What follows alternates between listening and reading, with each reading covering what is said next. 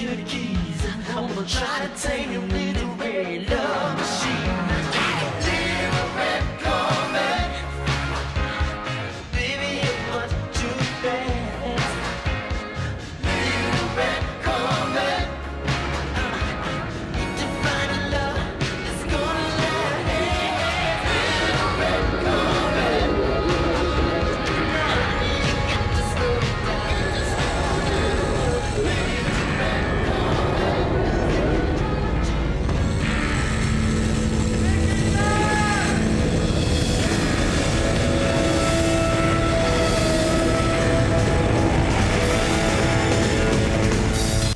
This is hell.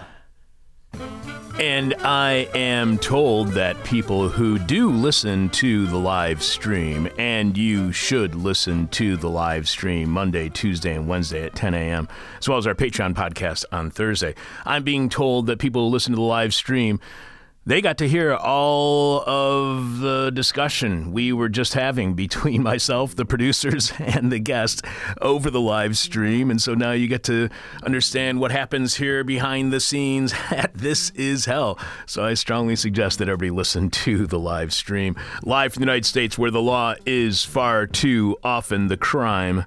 This is hell. And that's something I learned as a kid at a very young age. The law, in the form of the police, is far too often on the take, with a long history of being cruel, brutal, and racist enforcers of white supremacy and privilege. Yes, I'm definitely white, so I have been unfairly ben- I've unfairly benefited from unequal policing, especially when I was a kid in Detroit. I was born on the far east side, as close to the Tony suburban Grosse Pointes as you can get, but my family lived across the black and white border of 8 Mile Road that was both black and white when it came to race and a clear dividing line separating the two communities the understanding of what that meant when crossing over to the other side of that racial binary that suburb where I was raised on the white side of 8 Mile, East Detroit, that suburb no longer exists. See, the white people who live there were so damn racist. They decided to distance themselves from Detroit despite only being across the street from the Motor City, despite the fact that Detroit offered them the employment that kept them in their homes in the white suburbs. That's when the racist residents of East Detroit changed the name of the burb to one word, Eastpointe, with an E at the end, like the Grosse Pointes, hoping that would lead to potential businesses and home buyers to not associate their suburb with Detroit again, despite being directly across the street from Detroit and depending upon Detroit for their livelihoods. The racism Detroit faced from racist cops is not unique to what other black communities and urban areas across the United States faced in the past and still faces today. What made Detroit different, though, was the response by the black community to the uprising against racialized police violence in 1967, which, like all uprising against racialized police violence in the history of the United States, was met with a government ordered brutal and deadly crackdown by police. Detroit's black community responded with unprecedented black power to the point that the city became an incubator for black power movements around the country as black liberation activists swarmed to the city to see what was happening. And as always, the government police and their police cracked down again. But this time, according to our guest, with assistance from federal law enforcement and intelligence agencies, as well as local police. And our guest today has found evidence that suggests the crackdown was fueled by overflowing the streets of Detroit with illegal narcotics that intentionally, intentionally tore the black community apart. Our guest today is Christopher Hood, author of the award winning script and film Killing Detroit, the city that refused to die, that is now in book form. In 2023, Killing Detroit was selected for the Red River Film Competition and was an official selection in the LA Sun Film Festival. The previous year, it was selected as Best Script in the Windsor International Film Festival, a nominee at the Toronto Film and Script Awards, and a semifinalist in the London International Screenwriting Competition. Find out more about Killing Detroit at killingdetroit.com. Follow Killing Detroit on Facebook at facebook.com slash Killing Detroit. Christopher's second book, to be released in the spring of this year, 2024, is The Corporate Clan, which tells the story of white privilege, corporate arrogance, greed, and racism. So, probably a book that's going to be featured here on This Is Hell. According to his website, the true story exposes how the tables were turned on greed and racism in a most unusual and unexpected way. The corporate clan is a powerful warning call to every CEO across America. Christopher is a member of the International Association of Press Photographers and reports to six international news organizations. Producing this show is Becca Ridenauer. Becca, how's your week going? It's it's cold. It is really cold. when I got in here today, I couldn't believe the thermostat said 49. I was shocked. And coming from my house where it, would, it hit 60 for the first time in 36 hours, I think, oh. roughly. Cold. Yes, very cold, very cold. Uh, shadowing Becca is Chris Coolfan. Chris, how have you been? Last time I saw you was before Chicago entered a frozen apocalypse prior to MLK Day. So, what have you been up to? What did you do for MLK Junior Day? When you guys are protesting, you are involved in a lot of protests. Uh, when you are protesting, do you not go out in weather like this? No, we've been out in weather like this. You're this. kidding. And I've been out out in weather like this when it was just five people, which is a little embarrassing. Sometimes. Wow. But uh, this was a great weekend, though. I was in Washington D.C. for March for Gaza, watching Cornel West, Jules Jill Stein speak. And uh, that was a very moving march. 400,000 people in D.C. Wow. demanding ceasefire in Gaza. And also, the heavy thing is this: is what struck me is they had people on stage uh, talk about, and they had pictures of people living the like Palestinians living in the diaspora in the U.S. And what they did, and and they have family members in Gaza, of course, and and and they lost a lot of family members while living in the U.S. And the the what what I find was what I found interesting was this is what came to my head is we all have heavy moments. Like for example, my mom died 10 years ago. That was heavy. My grandmother died 30 years ago. That was heavy when I was much younger. But how many of us have 10 people, close family members, die at once 10 or 12 or 6? And that's something to think about. And so at the same point, what's going on in Gaza is really heavy. I mean, like, like, like nothing that any of us went through.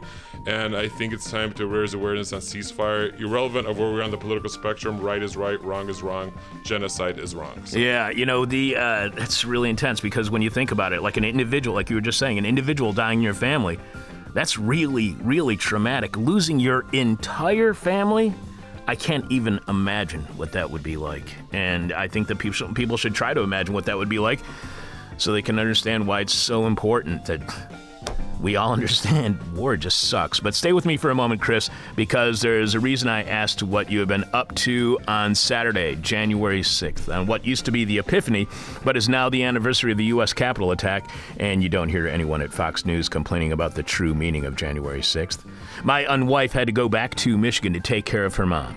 So she left our place, which is right up here by the studio in West Ridge or Little India, uh, close to the Western and Devon intersection. On a good day, you can get from here in a car, you can get from here to the tollway and then into Gary, Indiana. If you're lucky, around you know, like around an hour, less than an hour maybe, but it's generally you know hour, hour to 15 minutes, maybe a little bit more. But on Saturday, January 6th, my unspouse was driving to Michigan and Chris, you will understand that this is ridiculous. It took her three and a half hours to get to Gary. So, Chris, were you one of the supporters of the people of Gaza who was stopping traffic on Lakeshore Drive on January 6th? Uh, yeah, I, I, I, I was one of those one of those horrible evil people that, that stops. try- I've done that multiple times. It's kind of fun, but you get the you get it's interesting. You get the part of the of the people in the, in the cars who are angry. Some are like clapping, supporting us, which is mm-hmm. cool. Others like, come on, man, come on, I need to get, I need to get somewhere. I need to, you know, like. Like, like you get people screaming at you too, so you get love, but you also get a sh- like load of hate too. So you get a little bit of both. Thank know, you so- for censoring yourself there, by the way. Sorry about that. That's okay. You censored yourself. That was perfect. So, uh, but yeah, as she was approaching Lakeshore Drive or like uh, Millennium Park, uh, she said she heard a, ho- a whole bunch of horns honking, and she was like, "Why would people be honking at a traffic accident. She could not figure out what was going on. She turns on news radio, finds out what the issue is, so she starts honking her horn. And my unwife wanted to say thank you to you, Chris, for being out there. And I'm pretty sure she was not being sarcastic. Much love, much love. Thank you. So the heat in my building is working. You can hear the registers hissing steam. If you put your hand on them and it's so hot, your hand will definitely burn. The cats are cuddling up to the heaters, which is a sure sign our heaters are working, but our storm windows are rusted open and attempting to unjam them in sub-zero weather is out of the question. We live on the third floor and our roof is not insulated, which does not help. A former tenant on the second floor, after selling their place, took out most of the heaters and sold them for scrap, which he could legally do because he was a terrible person who happened to be a real estate agent and had it written into the home sale contract that he could basically strip anything and sell it outside of the copper wiring in the walls. So the current second floor resident does not have as much heat as his unit should be getting. The first floor is abandoned as a hoarder was forced to move out and they have refused to sell the place. So we have no idea if her heat is even on. We have no access to her place whatsoever. However, the last time we were in there, all her heaters were turned off, which means the second floor resident is depending on nothing but radiant heat from our unit above them and whatever ambient heat there is coming from the basement furnace and through the abandoned first floor apartment below them and then up to their apartment. Our thermostat has not displayed an indoor temperature of over 56 for three days, except for a couple hours yesterday evening. And right before I left my home this morning, it's cold in my place, but it's tolerable.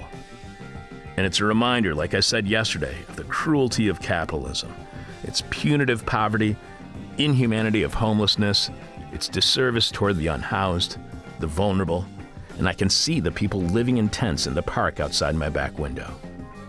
Capitalism is failing us. The neoliberal version is just as much a failure as other past varieties of laissez faire U.S. capitalism. Globalization is not working, although there was a moment when it looked like it might be, but it was only a moment, and that moment was likely exaggerated. And whether it existed or not no longer matters because that moment has apparently passed us. As Oxfam reported on Sunday, the world's five richest men have more than doubled their fortunes from 500 or sorry 405 billion to 869 billion since 2020 at a rate of earning or stealing 14 million dollars per hour while nearly 5 billion people have been made poorer according to the new Oxfam report on inequality and global corporate power. If current trends continue, Oxfam says the world will have its last trillionaire, or sorry, last, hopefully last. The world will have its first trillionaire within a decade, but poverty won't be eradicated for another 229 years. I'm sorry, Oxfam, but eradicating poverty in 229 years at the rate we are going sounds pretty damn optimistic to me. Do you want to know why you are seeing more and more unhoused people? Not that the establishment press will tell you, but it's because capitalism is failing the vast majority and helping the smallest of minorities who benefit from exploiting the rest of us, who profit from impoverishing the public, and forcing them to live outside in below zero temperatures and not giving a damn. Last night, a local TV news story on being homeless in sub zero temperatures mentioned the difficulty that, you know, homeless groups have of serving the unhoused in such weather. But at no point was there a single word on why. Given the life threatening conditions outdoors, why were people still sleeping outside, especially when Chicago has hundreds, probably thousands of abandoned buildings that are still, through tax and po- property uh, tax loopholes, making handsome profits for their owners? Why are we not using eminent domain to get people into warm buildings? Look, there is no migrant crisis. There's a U.S. sanctions crisis in Central and South America. Europe's migrant crisis is a crisis of wars they are engaged in with the United States in the Middle East and surrounding area. And there's no homelessness crisis or crisis of the unhoused. There's a crisis we are all suffering from a crisis of growing inequality and the constant reinforcement and expansion of a process that puts profits over people, rewards greed, and punishes the public whenever it dares to stand up to the 1% and their corporations. There is no migrant, immigrant, or homelessness crisis. The real crises are economic sanctions, wars, and increasing poverty and inequality under the market. Don't blame those who are inhumanely suffering from the crises of capitalism for its cruelty. But more important than me being cold in my house and how it keeps reminding me of how much worse so many have it than I do. Becca, what is this week's question from hell for our listening audience? Right, this week's question from hell, we are rolling over from last week and we are thanking Adam A on our Facebook group page. And the welcome to hell question is uh, what flashy cable news name will you give our for ne- next forever war? What flashy new cable news name will you give our new flashy forever war? The person with our favorite answer to this week's question from hell, as always, wins their choice of whatever This Is Hell swag they want. You can check out all of our stuff right now by going to thisishell.com and clicking on support. You can still leave your answer at our Facebook page, facebook.com slash This Is Hell Radio. Apparently, when I tried to share it to our Welcome to the Hellhole Facebook group page, page, Facebook blocked that share. So it is now posted at our Facebook group page, Welcome to the Hellhole, and you can leave your answer there. Or you can tweet it at us via X at This Is Hell Radio, or you can post it in our Discord community, or you can leave your answer at our Patreon page if you are a subscriber at patreon.com slash This Is Hell. Patreon patrons, in fact, get first crack at the question from hell as we share it during the weekly exclusive Patreon podcast, which this week goes live at its regular time on Thursday morning at 10 a.m. Central Standard Time here in Chicago. Coming up, the killing of Detroit. We will tell you what is happening on this week's bonus Patreon podcast at patreon.com slash this is hell. And we'll share with you who our upcoming guests on next week's shows are, assuming we confirm a guest within the next half hour to 45 minutes because we're waiting to hear back from a few different people. Manufacturing dissent since 1996. This is hell, and there's really not much more of a dissenting opinion in the United States than the major urban crises of the 1960s and 1970s in black communities across the United States being intentional projects by some members of the local city police force, local city government, with assistance of individuals within federal law enforcement and intelligence agencies to subvert the growth of black power. But according to today's first guest of 2024, that's exactly what happened. Not first guest, or actually our third guest of 2024, what happened in Detroit, and he says well, he has the evidence to prove it. And by my estimation, it appears he does. Joining us today is Christopher Hood, author of the award winning script and film Killing Detroit, The City That Refused to Die. You can find out more about Killing Detroit at killingdetroit.com. Welcome to This Is Hell, Christopher. Welcome to This Is Hell, Christopher. You want to try it again? Do you have his audio unmuted? He Yes, should be on. Chuck, here I am. All right, fantastic, Christopher. It's great to hear your voice. Uh, hey, listen. Uh, first of all, I want to apologize for having to reschedule you twice, and uh, thank you for being so flexible with your schedule. I truly appreciate it. Well, I want to thank you for that outstanding introduction. It was extremely informative and historical. You uh, know a lot about Detroit. I can tell that right off by what you said at the beginning of the narrative.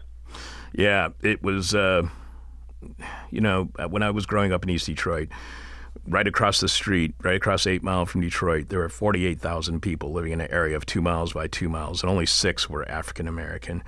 There was so much racism in that city. I could, or that suburb, I could not wait to get out. And I loved sneaking into the city, getting on the SEMTA bus, going downtown, jumping on the DOT when I get to Eight Mile Road, and then just going downtown without my parents knowing. It was, it was just so much racism around me. I couldn't deal with it.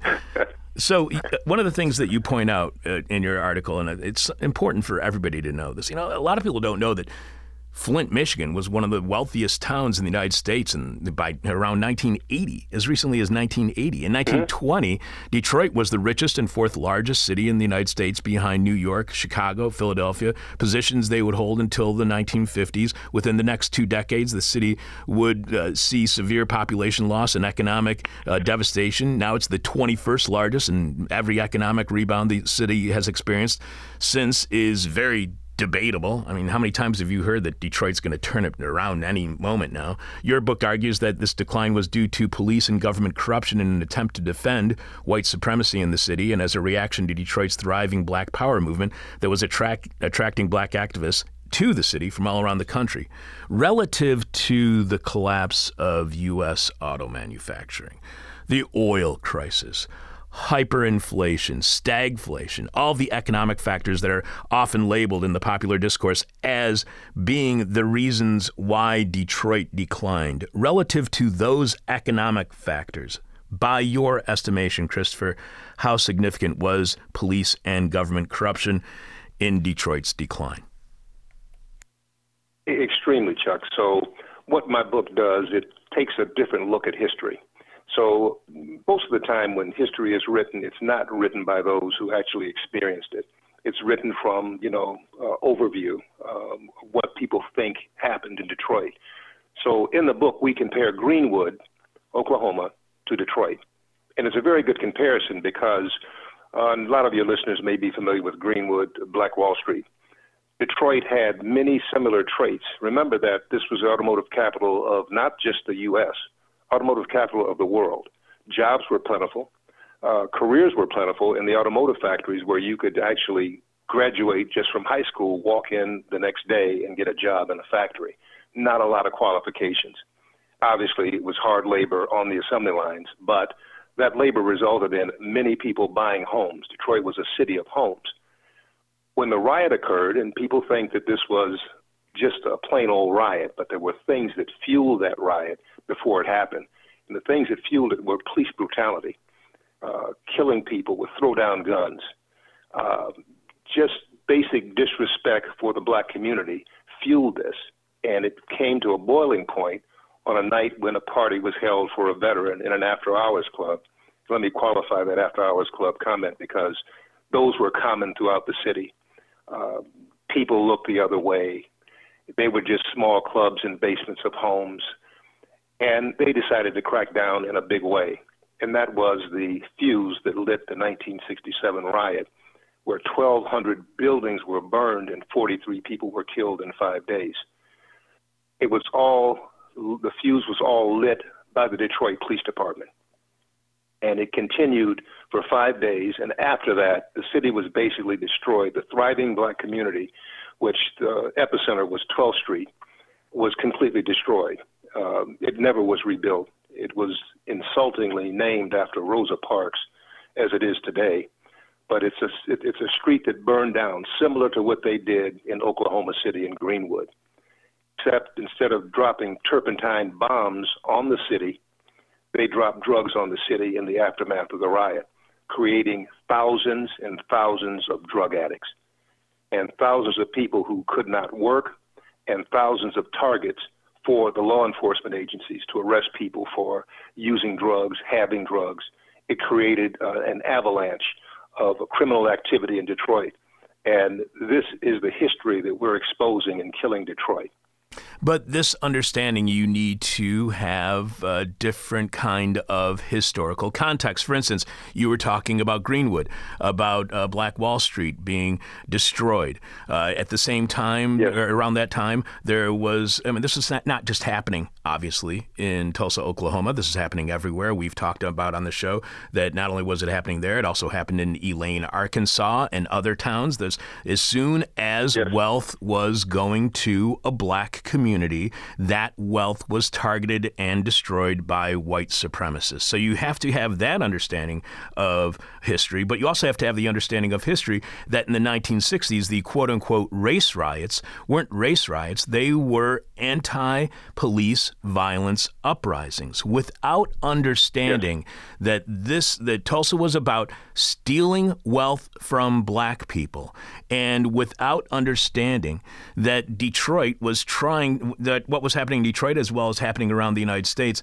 were anti-police violence uprisings how can we have an understanding that what happened to Detroit is what happened to Detroit? Without having that context, how can we understand what happened to Detroit?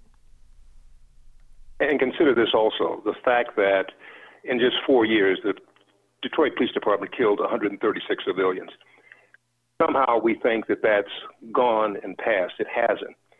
There is a culture in Detroit of police mistrust, and it's a result of the 60s and 70s the parents taught their kids don't trust the cops, they're corrupt. This doesn't just end because the killings stop. The confidence that people have in the police department of Detroit, it's improved, but it's been 50 years now. This damage doesn't go away. And let's talk about the wealth that was destroyed. Trillions and trillions of dollars of real estate wealth because home ownership was common in Detroit. It was all wiped out, complete, completely wiped out and just think if that hadn't have happened, where the black community would be today. A lot of wealth is based on real estate ownership, and that's been flushed down the toilet. If you drive through Detroit today, you will see hundreds, and they've torn down 20,000 homes or so. You'll still see uh, the skeleton of what the Detroit city of Detroit used to be. You're going to see abandoned homes. You're going to see porches falling off, roofs with holes in them, houses burned down. The place looks like Beirut once you leave downtown and midtown the city is still in bad shape. And it's all the result of the Detroit Police Department, the CIA, and also just bad policies that did never protected property owners. You can go to the probate court, it's all corrupt, and it all destroyed the city. So you were just mentioning how where the quote unquote blind pig was, the supposedly illegal nightclub was that started, uh, was the location where the uh, situation started that led to the uprisings in 1967. You said that that street, 12th, uh, Fort and 12th, yes. I believe is the intersection, uh, is now yes. called Rosa Parks. Why do you find that insulting? I find that quite insulting and. Um, the idea that Rosa Parks, a freedom fighter, would be represented by a street that was burned down, as I mentioned, 1,200 buildings around the city. To put your name on that is, is an insult. If, if in anything, she should be honored and not named after a street uh, where there, quite a bit of violence took place. And it basically is evaporated. There is no 12th Street anymore. So right now, there's an historical marker there at 12th and Clairmount where the blind pig was, and that's about it. It just says, here's where the riot started, and it's a historical placard. And there's a church there, I believe, and people have picnics in the backyard and things like that.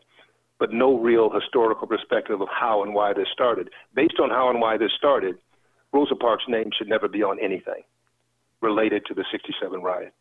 Never. In the introduction to your book, the screenplay to the movie includes an uh, interview with you where you say the whole idea that the city collapsed based on a bunch of lazy, shiftless people in Detroit who let their property go to hell is historically inaccurate, though that was the story every one of my racist neighbors was telling me. The idea that people had no pride in ownership or work ethic is shameful. Historically, we have been the target of numerous illicit schemes and blamed for the result. This is the pattern of one sided American history. That is the kind of historical record I'm out to not only disprove, but I'm out to crush. If that is the story of what happened to Detroit, and as someone who was raised in East Detroit, I can confirm that is the story what is the purpose of that false narrative, as you call it, and from where does that false narrative originate? Uh, originates from white supremacy, obviously, and that we built the automotive industry just like we built uh, plenty of things in America. So you're talking about strong backs, strong bodies, strong minds, determined people in Detroit who came up from the South, and they came up to work, to work in the factories and they built the American automobile industry. That does not sound lazy to me. That sounds like some people who were determined to find a better way of life uh, from the South. So this narrative that you know everything black people do is based on how lazy they are and they didn't take care of their property, that's just not true. once drugs entered Detroit, and I'm going to say it only took, after the riot, at the most about six months for this influx to happen. And at that point, the city was inundated with drugs. Drugs could be found on any corner. Uh, young men who uh, found an opportunity in selling drugs became street level retail drug dealers. However, we know where those drugs came from, we know how they got there, and how rapidly they arrived. That is what actually took place. That is the untold story. So nobody wants to hear this because it's so easy to say, oh, they were just lazy. I lived in Detroit during those years, and the city was beautiful, and all of a sudden it collapsed, uh, just like uh, it was unbelievable what happened. And you had police officers guarding the drug dealers who were dealing drugs on the street. And I can give you just a little quick story here. When I first saw this happening, uh, where police were guarding drug dealers, I actually stopped my car, got out, and you can read this in the book, and I confronted the officer. Don't you see those drugs being sold over there? Basically, he told me to move on and mind my own business. So now the cops become the drug dealers, the drug protectors. They are accommodating this destruction of our community, and it's happening with our taxpayer dollars as you were just mentioning, black workers greatly contributed to what was called, you know, the so-called arsenal of democracy, right?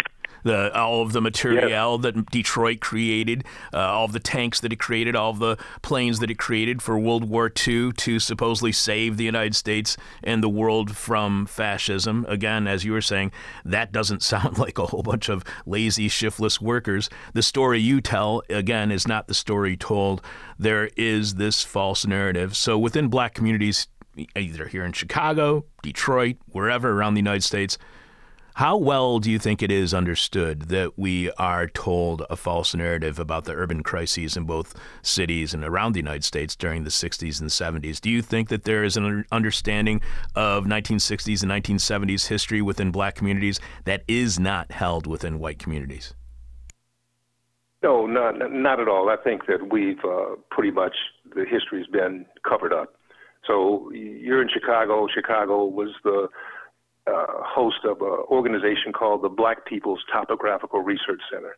And they had centers all over the country to inform the black community about the very things we're talking about right now uh, our true history, our true history of invention and achievement in this country. Those centers were attacked and shut down, uh, and that is well documented in my book.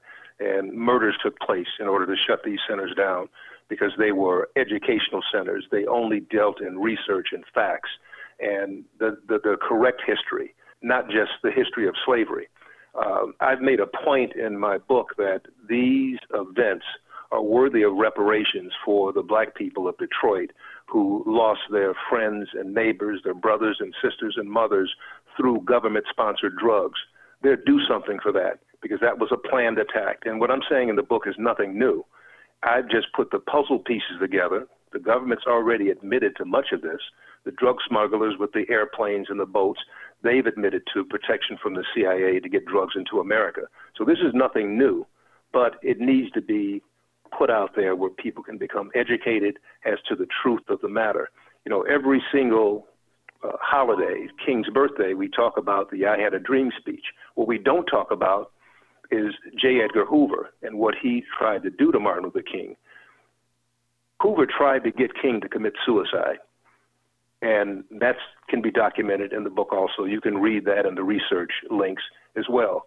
That's what we need to be talking about. The, the evil that this government has done against black people is what we need to concentrate on. We've heard the I Have a Dream speech a thousand times. Enough already. We need to find out the background story. And the FBI had the audacity of actually releasing a statement on Martin Luther King Jr. today, talking about how much she was a hero to the United States, which was pretty shocking to me. So, uh, you, your book is banned in Florida, and you are quoted in the introduction. Oh, well, before I even mention that, I just wanted to say that you quote somebody in the book about this uh, topographic uh, research center, Black People's Topographic Research Center, that was here in Chicago. Uh, you quote somebody yes. saying, "We call it concepts of the future for Black people. We help yes. our people find out who they are," which is just fascinating, and that like first-hand eyewitness uh, view of history as it took place is just fascinating to me. But your book is banned in Florida. You are quoted in the introduction saying those in high positions in the Florida government want to perform a surgical procedure on black history and extract the most embarrassing parts for whites. I view this banning book idea as people trying to turn back the hands of time. On the one hand, it doesn't worry me at all. I say that because many people have attempted to turn back clocks and no one has succeeded. My genuine concern is the new definition of stupid that some are embracing. People, or perhaps we are witnessing some new uh, political trends where the truth is the latest lie. And now you can see why we're having Christopher on the show. So, why are you so confident? that this movement to censor the historic truth, instead banning it from public schools as a lie, why are you so confident that movement to turn back the hands of the clock will not succeed in preserving white supremacy's influence in the U.S. public education system? You know, it's like this, Chuck. When somebody tells you not to do something, you you automatically question. I mean, you tell your kids, you know, don't touch the stove, and they're thinking to themselves, well, why not? You know, and they may try it, they may not, but there's a tendency for human beings to look further into something that they're told not to, and this is a great example of it. This outrage that you're going to see in in Florida over time, and this protest it's it's not you you can't turn back history. You can't hide history. You know, one of the things that I've always been against is the destroying of these Confederate statues, taking down of this history. And I and, and people are going to say, "Oh man, that's what you're saying is not right." But listen to listen to this. I am saying that same Confederate statue, if it had the truth on the plaque below it, that would be a benefit to history. Once you take it away, it's gone forever. So what's happening around the country, it's gone forever. We're not responsible for what these uh, so-called dignified Americans did. Uh, George Washington, the truth about him is nothing but a lie. You know, we talk about founding fathers. I heard one of the presidential candidates mention the other day the founding fathers. The founding fathers had slaves in their backyards. Both Washington uh, and his wife both had slaves. Most of them had slaves. So how are we supposed to respect that? how are we supposed to even respect Washington, D.C. by name if it's named after a slaveholder? So I think all of these attempts to ban history cause people to be more curious. And the truth will never go away. The truth is the truth. You can't whitewash American history. This country was based on slavery, and it still believes in slavery, and it still believes in race, racism and white supremacy. Period. End of story. It would be a lot better if the Christopher Columbus statue downtown, instead of them taking it down, they just put a plaque on it that said Christopher Columbus enslaved the indigenous, rode them like horses to the point of committing genocide yes. and killing all of the people in the land that he you know landed upon that that would be a much better way of doing we have a column from uh, Mussolini right by Soldier Field. Maybe that should have a plaque talking about how that was, uh, you know, part of uh, a fascist uprising in Europe. So, on the political thinking behind the state of uh, Florida's banning your book, you add that when people define dumb ideas as intelligent, we are truly entering uncharted territory. You don't need to look very deep to find the core motivator in all of this is simply racism and the preservation of artificial white supremacy. So, is the false narrative about why Detroit suffered so much from a drug epidemic in the 60s and 70s that was devastating to community members, is that false narrative just as much a way in which white supremacy is reinforced, is still taught today? As what government, Florida's government is trying to do in banning accurate history books on America's past that embarrasses and makes some white people uncomfortable. Should we be challenging not only the idea of taking these books out of schools, but that false narrative within the media as much as we are now challenging history books in our public schools. And are we? Do you see any movement towards challenging the narrative of lazy, shiftless black people being behind the decline of urban centers?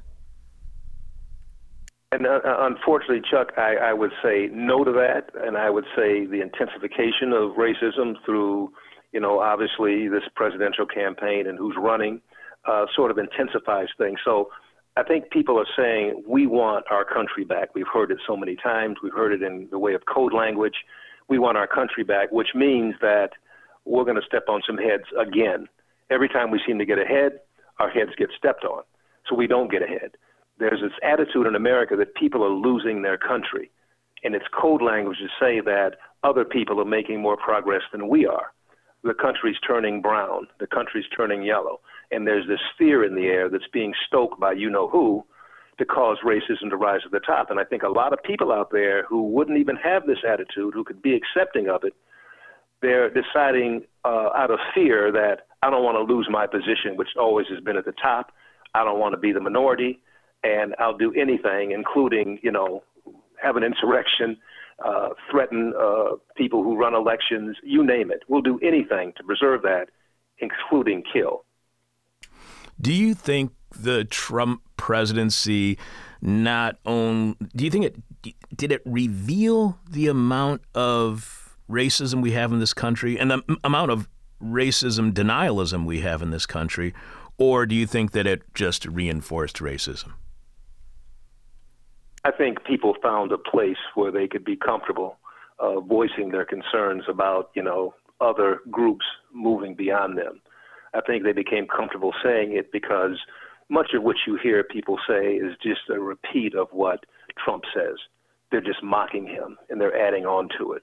When they say, you know, these uh, different cities run by Democrats, you hear that over and over again. So there's no original thoughts here. There's nothing new.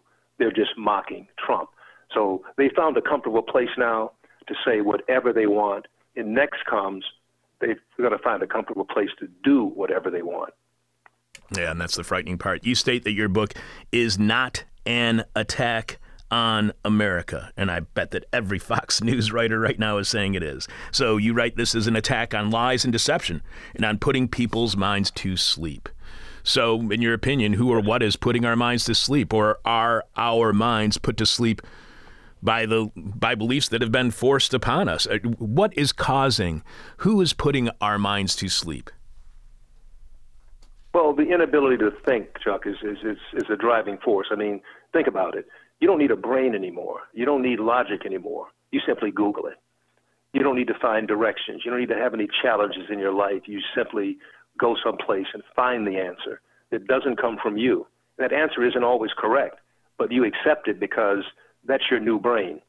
That plastic thing and glass thing or titanium thing in your hand, that's your new brain. Now, when that happens, what happens to your real brain? It starts to rust a little bit, and logic and truth and thinking are foreign to you because it's all right here. So everybody now is a genius because they can Google it, but they're not really genius. They're dumb as ever because they're not thinking with logic anymore.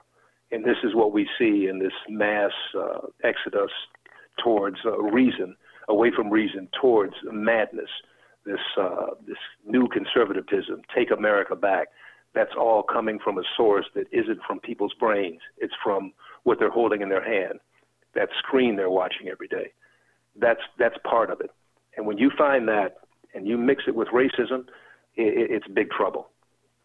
You write that the record will show that the intentional use of drugs to control a population is a form of modern slavery. How do you see drugs as population control in major cities? Because to far too many, far, far too many, the effects are either invisible or not seen as effects of a purposeful drug crisis. So, how do you see drugs as population control? Well, in Detroit, you know, there's thousands of bodies buried under that city that represent what the so called drug war was about. It was a war on people. So, drugs have a long lasting effect. It's generational. You've got crack babies who are now adults now, and they're having kids. It's in the system of, of black people in Detroit. Um, the, the, the black men who are not able to work and the thousands of people and, and, and all my friends, by the way, that I grew up with died off drugs, including my brother. It was that sweeping.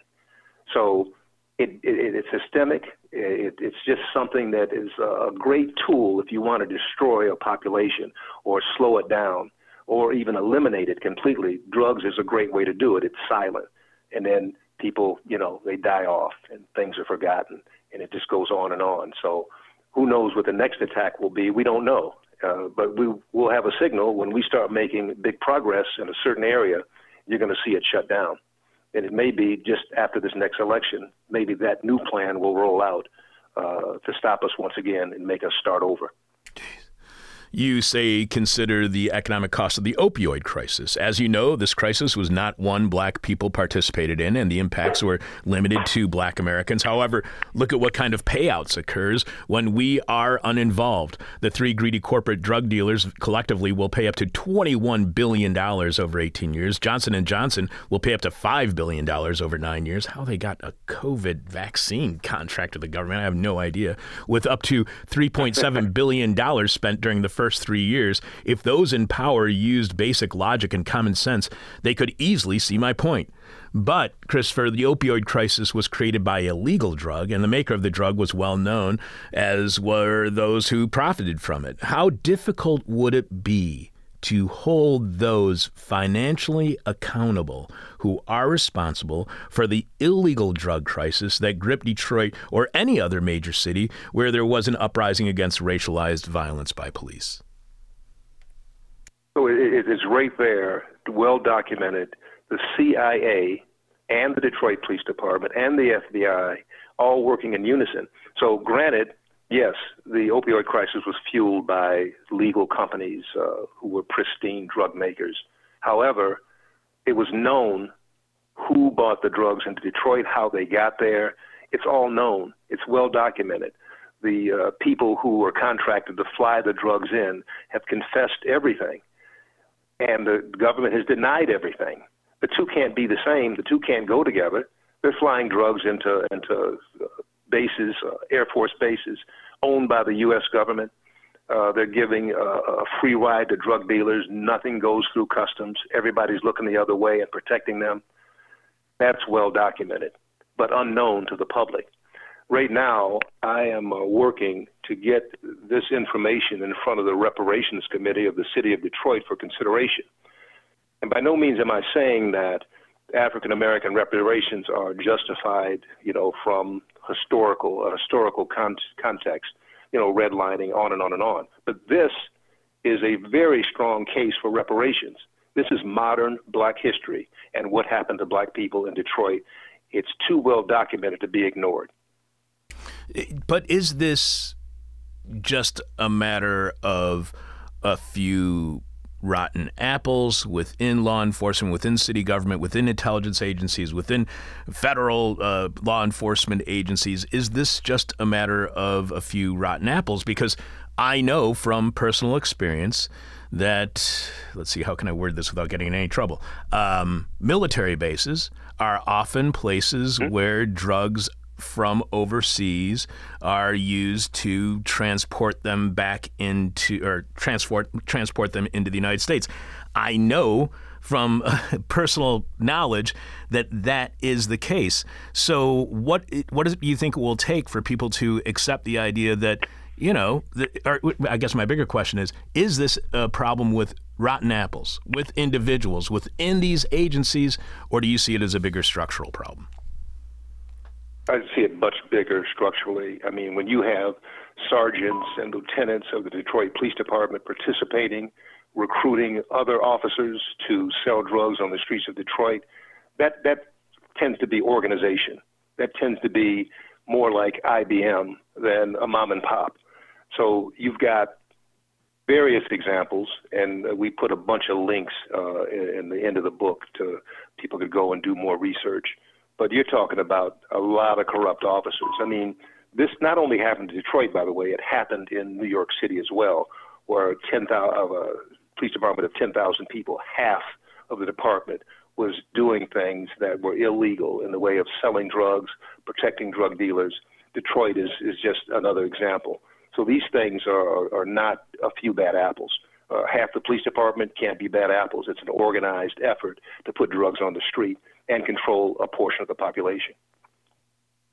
You mentioned slavery earlier, and you write that to blame the former generations for the current problems of blacks in America is pervasive.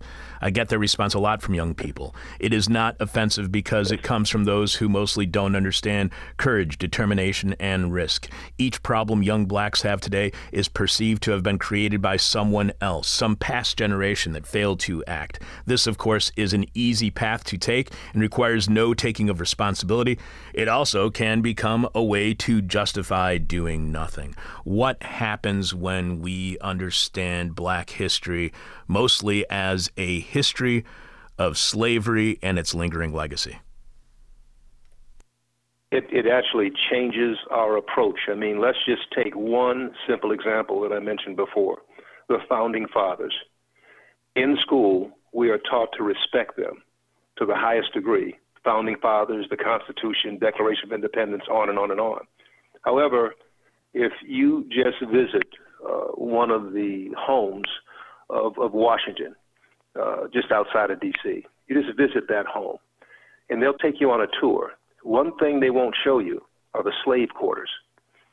However, if you wander off the tour, you'll find the slave quarters. They're there, they're in place. There are placards describing everything in the slave quarters, but they don't show it to you unless you show it to yourself. So that's our founding father, the most respected president, the first president. The city's named after him. You need to think about that as a human being, that that person held people as property, as pigs and horses, chickens. That's what he considered them. He's the guy that founded this nation. That thought alone should get people to think twice and dig deeper into the real history of this country because the history they know is not the true history of this country.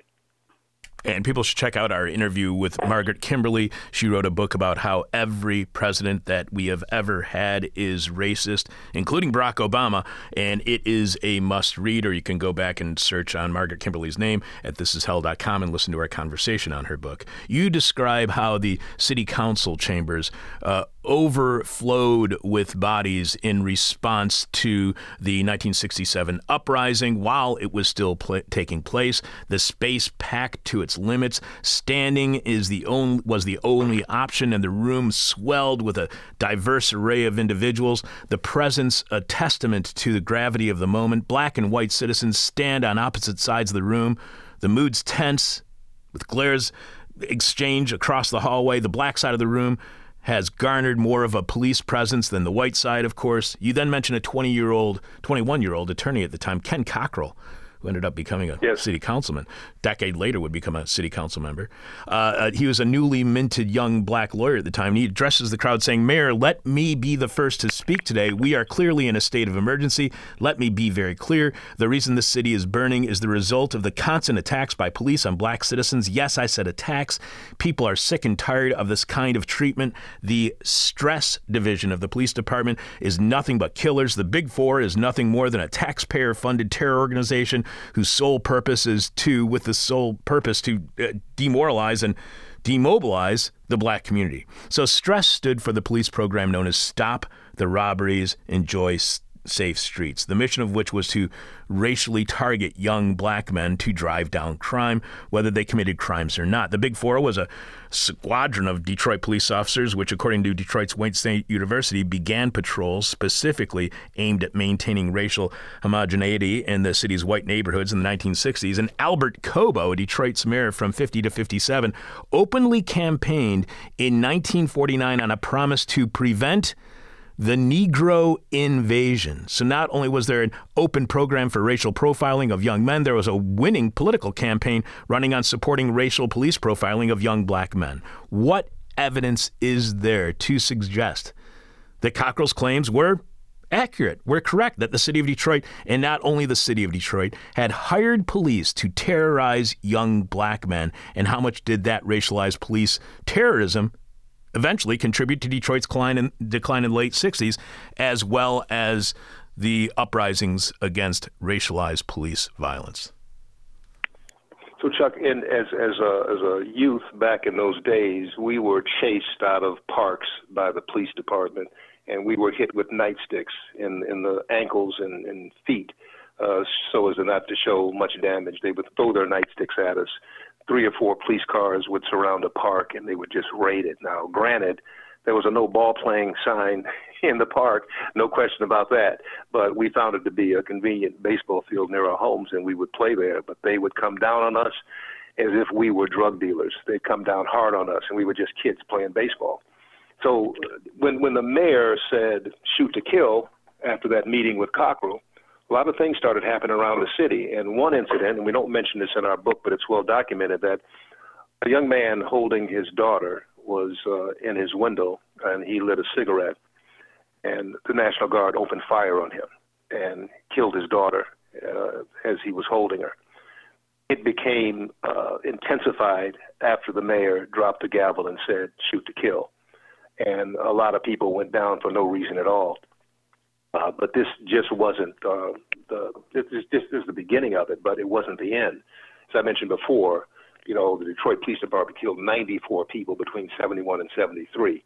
So this just didn't end with the riot; it continued. Uh, in four years, there was 136 civilians killed by the Detroit Police Department. 21% of those homicides were teenagers, by the way. Yeah. Unarmed. It was- were unarmed. That was the big part of the uprising was because so many were young people who were unarmed who were being killed. You explain about whatever resurrection or renaissance Detroit may be experiencing today. Inside the Detroit Entertainment District, things look greatly improved from just 10 years ago. However, a healthy city is more than just an area where people come to drink beer, eat pizza, and enjoy sports, then drive home intoxicated to the suburbs. Healthy cities consist of homes, families, and backyards. Detroit is no longer a city, it's a cluster of investment districts. If you carefully read some of the development documents, the results have nothing to do with building an actual city for its citizens. Christopher, what happens to a city when it becomes a collection of investment districts rather than neighborhoods? Well, it, it, it dies. And, and let let me make a point of that, Chuck, because I was recently, uh, I had a speaking engagement in Windsor, Ontario, and I asked about 40 people. I said, how many people have gone to downtown Detroit? Practically everyone raised their hand. They had went for different events during the winter, during the summer. Then I asked the second question, how many of you have visited the neighborhoods beyond the Midtown area, such as the areas of Highland Park, East Side, West Side? Nobody raised their hand. So beyond the entertainment district, it's devastated. It's totally devastated. And some of these homes you see, you say nobody could possibly be living there, but they are. There's a light on, and these homes should be condemned. Um, this is the other Detroit that they don't talk about. Granted, there is a comeback downtown, obviously. All the sports teams have moved back in. There's good development going on downtown, but that is not a city. That's downtown, midtown. Uh, a city will never be strong unless you develop its neighborhoods where people can live in affordable housing and where they can develop neighborhoods and neighbors and friends. That's what a real city is made of, and that's what Detroit has lost. So, what happens to uh, cities when they improve, but that improvement is limited to entertainment districts and does not trickle down to the people who are living in the neighborhoods? What happens if cities find success, bottom line success for investors by investing in entertainment districts, but not in neighborhoods? What happens when they figure out what's best for our bottom line is helping out the entertainment districts and not the citizens of Detroit? Well, we have a lot of history of that. What what happens when that happens is that the black population gets pushed out and pushed into poverty, and you can see that clearly in Detroit. They're living in the worst housing probably in the U.S. Uh, you look downtown; they're probably living in some of the best housing. So here we see the haves and have-nots. It's intensified when this kind of capitalism steps in and says, "We don't need to sit anymore. We need profits. We need to satisfy stockholders." Uh, mutual fund holders. And that's what's happening to Detroit right now. And give it 10 years, and you'll really see the devastation uh, that's going to happen to that city. You're right that it's you're right that it's been nearly 55 years since the Detroit uh, riot and drug attack, and some wounds never seem to heal. Let's face it, the drug war was won by the government. Black people all over America lost that war, and communities were crushed as a result. The proof can be seen in very large cities in America. The defeat is undeniable. You don't need a survey or research study to see this reality. All you need to do is look at the condition of black communities 50 years ago and look at them today. So, do you think the war on drugs was a continuation of what you call the master plan of destabilizing and disempowering black communities in order to stop the community from organizing against white supremacy. Do you believe the war on drugs wasn't a war against drugs in black communities, but was a war for white supremacy? Yes, and it, and it absolutely has worked. And it was a war against free speech. Uh, you can look at COINTELPRO and you can find out that that was the war against free speech, coupled with the so called war on drugs, which is a war on people. Those two connected and created total devastation in many cities around the country. And I mentioned Detroit mostly because it was an epicenter. It was a city of tremendous progress, and anyone who's lived there any period of time, they know what that city used to be. In fact, you can still ride around the city and see the number of abandoned buildings and small factories and realize this was once a great and robust city, uh, full of activity and wealthy city as well, where people could buy homes and they could raise a family. It's no longer that. So yes, I, I absolutely agree that those two interconnected, those two elements interconnected to destroy the city. Some argue that a major contributor to Detroit's demise was the slashing of the social safety net, as well as major tax breaks for the wealthy and their corporations, and a re regulation of the market that weakened things like environmental protections from the deadly uh, public health threats of industrial pollution. Did economic and social policy policies have any more or less of an impact on the decline of Detroit than what you describe as a government, CIA, FBI, law enforcement project to destroy black power? Was it policy or police that destroyed black communities in Detroit? I, I think it was the police initially, and policy followed. And the, the, the policies, obviously, you know, you're always going to have some poor people in any community. But when you destroy a city, uh, if you're going to finish it off, you put in policies that help it go down even further. And that definitely happened in Detroit. You argue that what killed Detroit is corruption, and what continues the killing is still corruption. To you, what explains why there is, from your view, so much corruption in Detroit? What is it about either Detroit or the United States in general that allows this level of corruption to take hold at the highest levels of power? One of the things I always heard when I was growing up as a kid is unlike here in Chicago, we have aldermen who are, you know, for each mm-hmm. specific ward in the city. In Chicago or in Detroit, all you have is city council members who are, or at least when I was uh, growing up, who were all at large, and you couldn't just call your local alderman's office. I don't know if that's still the case anymore with city council members in Detroit, but what do you think is the root cause of the corruption that you see in Detroit? So, so I, you know, I, I think the problem really is with many of these big cities that they're they're controlled by developers, and you know the whole corrupt system of campaign contributions and whatnot. The, the, the city council in the, in Detroit is is not very interactive uh, with its citizens. In other words, there can be a vote on a project and it's already done, and citizens can go forth and they can complain, but the decision's already made. So, too many of these cities, and Detroit included, they're run by developers, not by government which is the worst part of what happens in any city, as I have learned before when doing the real estate beat for a local TV news station. So, what impact do you think the legalization of the recreational use of marijuana in Michigan has had on the way more deadly drugs are viewed and the drug problem still affecting black communities is understood by those outside of black communities. Is the white population even more tolerant of the devastation done by deadly drugs in black communities as they grow more tolerant of far less harmful narcotic, narcotics like marijuana? No, America has a problem with the use of drugs, uh, legal, illegal, period. We have a problem. And we all know what happened uh, overseas recently, where uh, a basketball player, uh, female, had drugs and she was arrested and then released. You go into other countries of this world and you will find out very quickly that drugs carry the death penalty. And if it's prescription, you better be able to justify it and have documentation with you. Most countries in the world, Middle East, Southeast Asia, you do not bring drugs or use drugs in those countries we have a problem in America with a tolerance for drugs.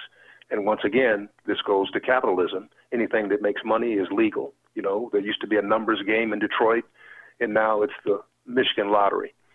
Same thing, but different name, different mask on it.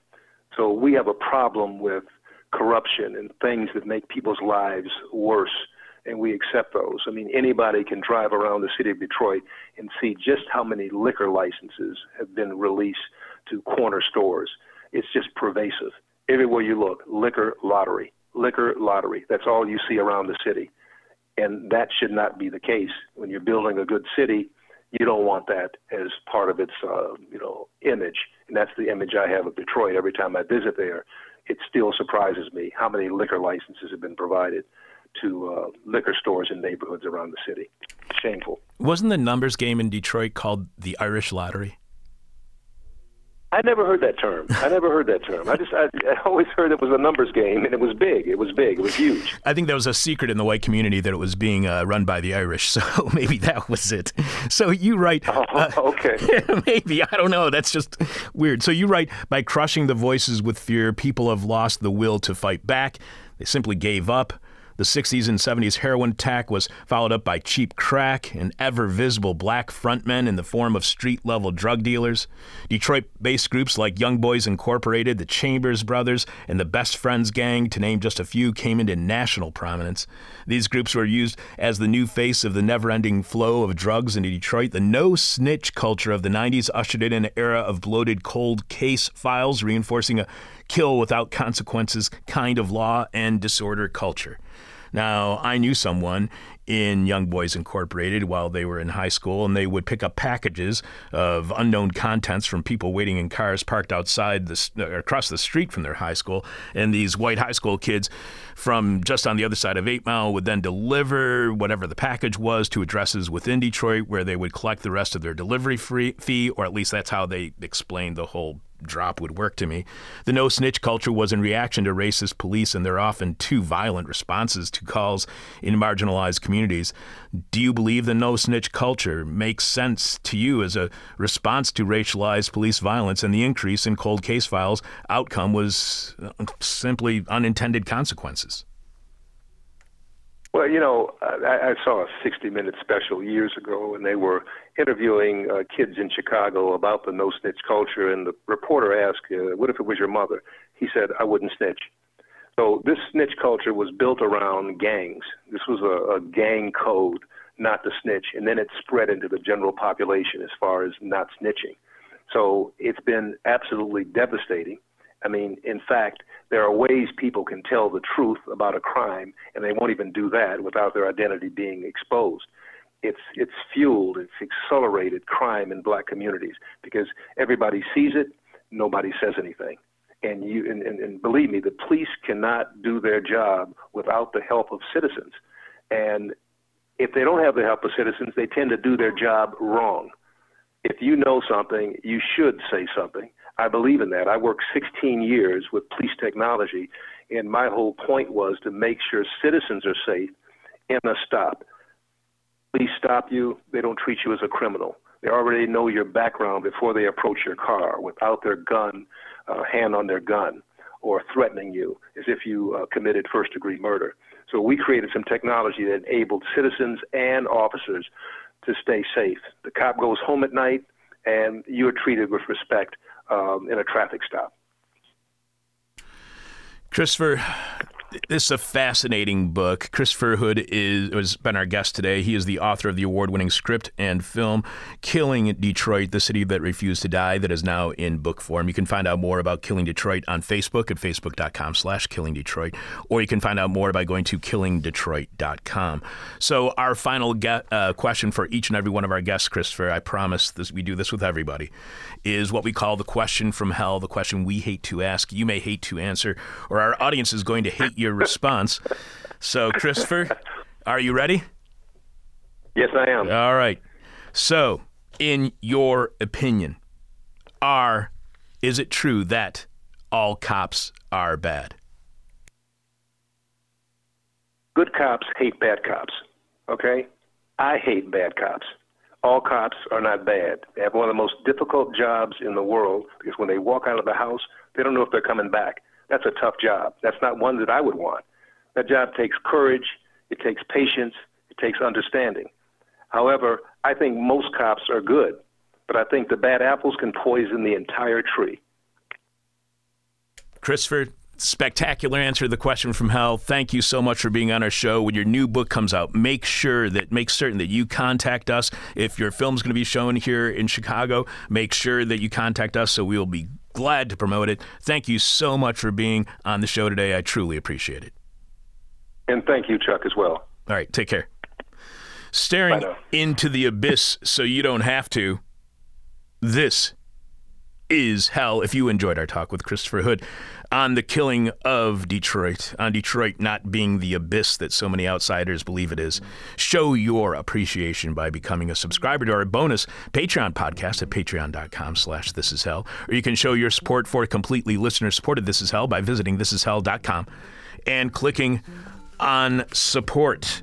Uh, so, Rebecca, what is this week's question from hell for our listening audience? And I don't know where you should be checking for listener responses. I'm not too sure. We're looking in all the holes. All right. Um, so we have uh, from our Facebook page, uh, "Welcome to the Hellhole." Adam's suggestion and our rollover question from Hell is, "What flashy, flashy cable news name will you give our next forever war?" And on the Welcome to the Hellhole uh, Facebook group, we have Sherry B uh, saying, Cops catching our politicians' schemes. Okay. And we have from Adam A, the Great American Mass Gravathon. That's or- really good. That But on the other hand, uh, he wrote the question, so I think he's disqualified. Yeah. and then we have, he also has a, a second one, or adopt a bombing sponsored by your local military industrial complex. That's really good. That's absolutely awesome. And then we have an infograph or an info. It, there's a, it's Alexander. Well, it's from Jeffrey Y. And it's Alexander and the terrible, horrible, no good, very bad war. okay. All right then. Any more? That's it. All right. So uh, also, uh, if if this week on Patreon, I am uh, home alone, and it's weird for many reasons. Uniquely weird because of my disability, which makes eating food left in the fridge a risky adventure. And considering the deep freeze we are in here in Chicago, and the wide variety of hallucinogens I may or may not have in my house. It could have gotten a lot weirder last weekend, but it didn't. Being home alone for me is weird in ways that you may not be able to imagine, but you will be able to if you listen to my rant on Patreon this week at patreon.com slash this is hell. Also on Patreon, ProPublica's Eric Umansky was on the show this week to talk about uh, his writing on uh, police body cameras not working, not because there's a problem with the technology or the camera in general, but because there's a very corrupt problem with the police. It was the first time Eric had been on the show since 2008. And that's the archived interview unavailable anywhere else online that we are sharing this week on Patreon. Eric was on the show on March 29th, 2008, a few months before joining a brand new organization called ProPublica, to talk about his then just posted article at the Columbia Journalism Review titled Lost Over Iran How the Press Let the White House Craft the Narrative About Tehran's Nukes. Here's what makes that conversation still relevant the narrative around Iran's nuclear weapons program, the propaganda, the disinformation created by the Bush administration is still U.S. foreign policy today, having survived the Bush, Obama, Trump, and so far the Biden presidencies, proving that in whatever democracy we have today in the U.S., we cannot vote lies about Iran out of office. But the only way you can hear that is by going to, or subscribing at, patreon.com slash this is hell. Coming up, Jeff Dorchen and the Moment of Truth. We'll have the rest of this week's answers to the question from hell, and we will announce a winner. And we'll tell you what's happening on next week's show. Keep in mind, a lot of the questions I asked this week were written while I was really, really high. This is hell, and I know you have Hefe on the line.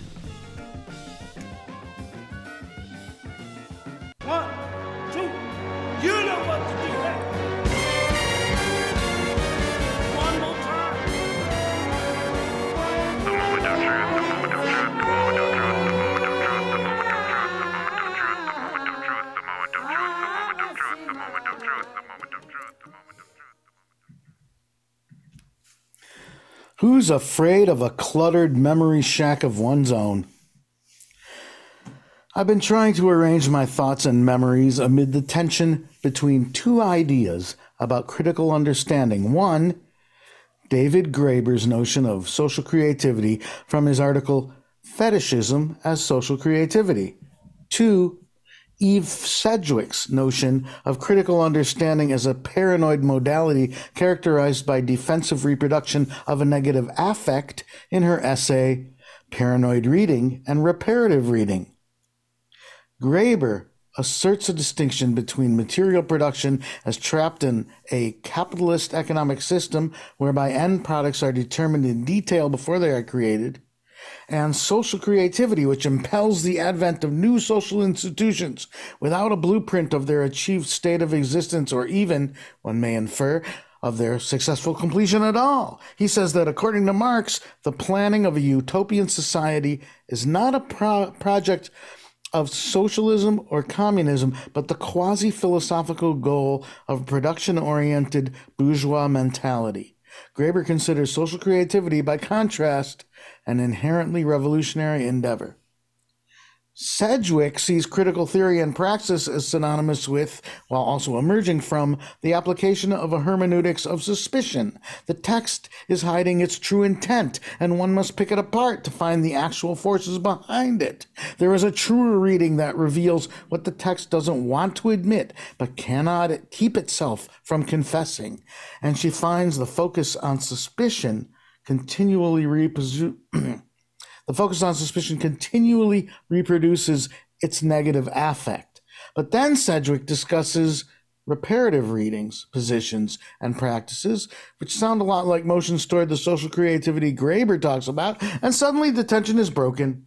And I can get on with going through my memory palace, or rather, memory hovel or shack, and get to work putting things in order.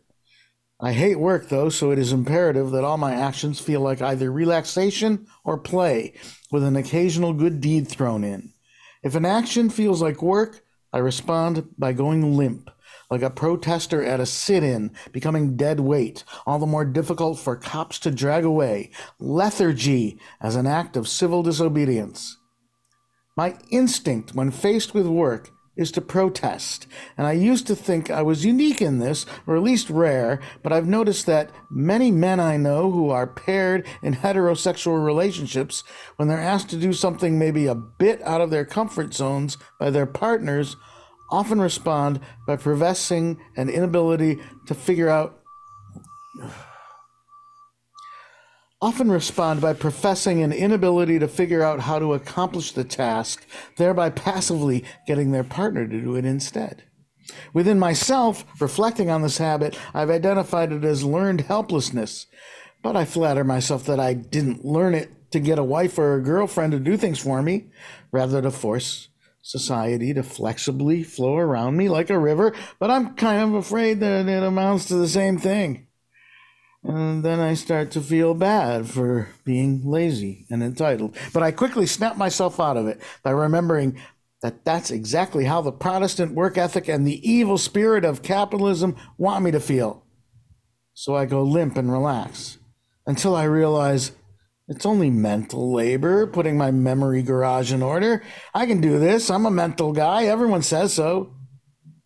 Then again, I say to myself, brains have weight maybe three pounds. That's some heavy lifting to do all in my head. I subsequently remind myself that no one is going to profit from my mental labor but me. No bosses, no shareholders, no carceral state coercing me to pay fees and fines. That's not exactly true, though, is it? I could end up in a very organized mental state, which is just the state that the state wants its workers to be in. I'd basically be doing maintenance on myself, myself being a potential drone for the system, and I hate that. But I also hate my memories lying around all in disarray, cluttering up my memory hovel. It's a conundrum. What's a mother to do?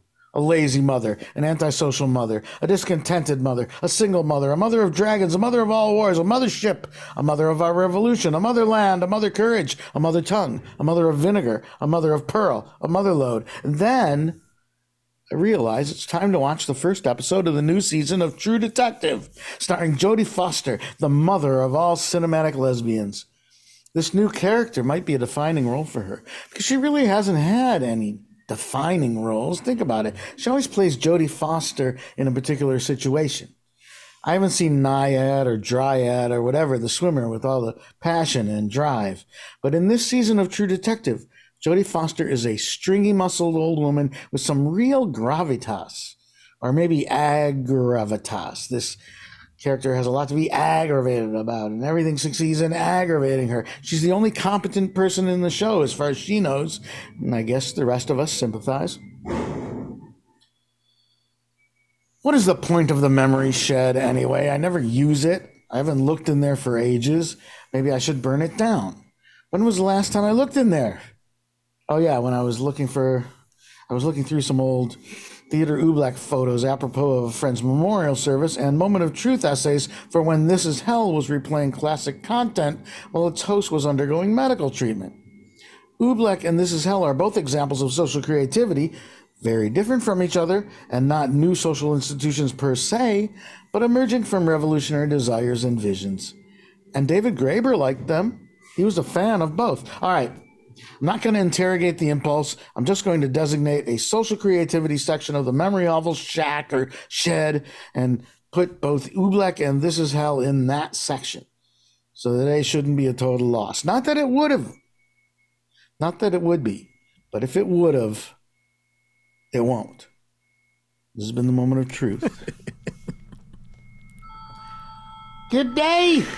It sounds like an angel is getting its wings. What a See, unbelievable. Uh, this is the worst so you need day ever. you need to address that angel. I'll talk No, to you I, soon. I can't actually. It's too far away from me. My headphones will fly off my head. Why do we not my have you on video? That would be so much better. You know what? I thought about that. you have no. It would really be hilarious. Um, my God, um, that was that guest was magnificent. I know. It was Christopher, what a There's guy. there's some uh, some of the stuff that people disagree with. His, oh yeah, and I didn't like his answer to the question from Al. no, but you know That's just me. exactly. That's up to the audience. Jeffy, Yes, dear. until next time. What? Oh, you know I'm coming out there. Yes, in March we'll be talking to you soon, and you'll be sitting here live in studio with me doing a moment of truth, as well as hanging out during office hours in March. So already put your entire March schedule aside in anticipation of Jeff Dorchen coming to Chicago. All right, Jeffy, Yes, dear. stay beautiful. Okay. Live from land stolen from the Potawatomi, the Ojibwe, the Ottawa, the Miami, the Ho Chunk, the Menominee. Please kill Jeff and Sac and Fox Peoples. this is hell. Becca, please remind us what is this week's question from hell? Sorry about that. That's okay. It always happens. Jeff always lingers on there. All right.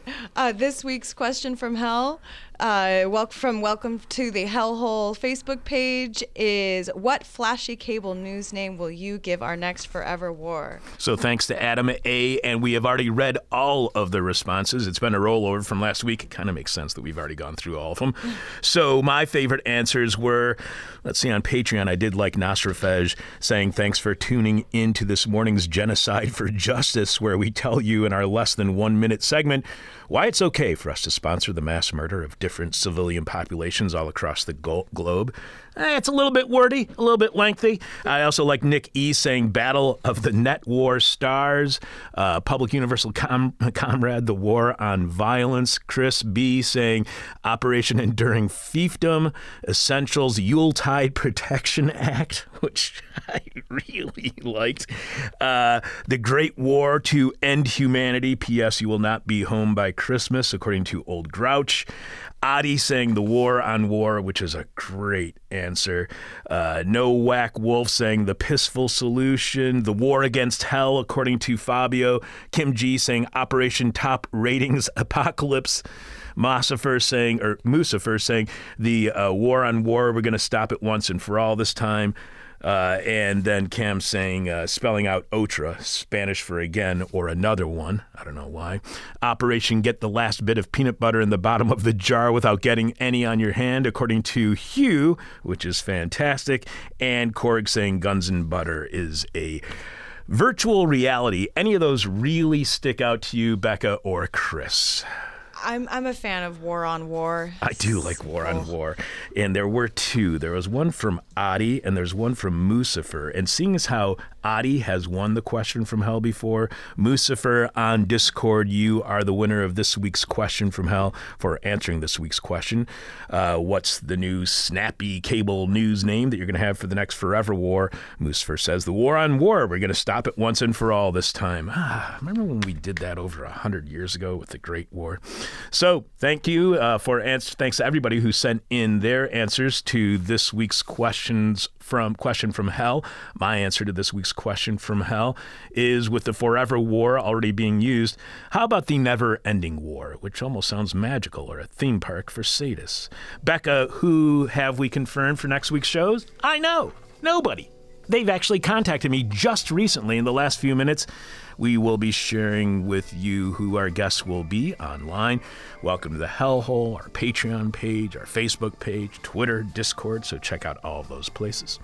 We hope to see you throughout January for This Is Hell office hours, our meet and greet that's really a drink and think, no matter the weather.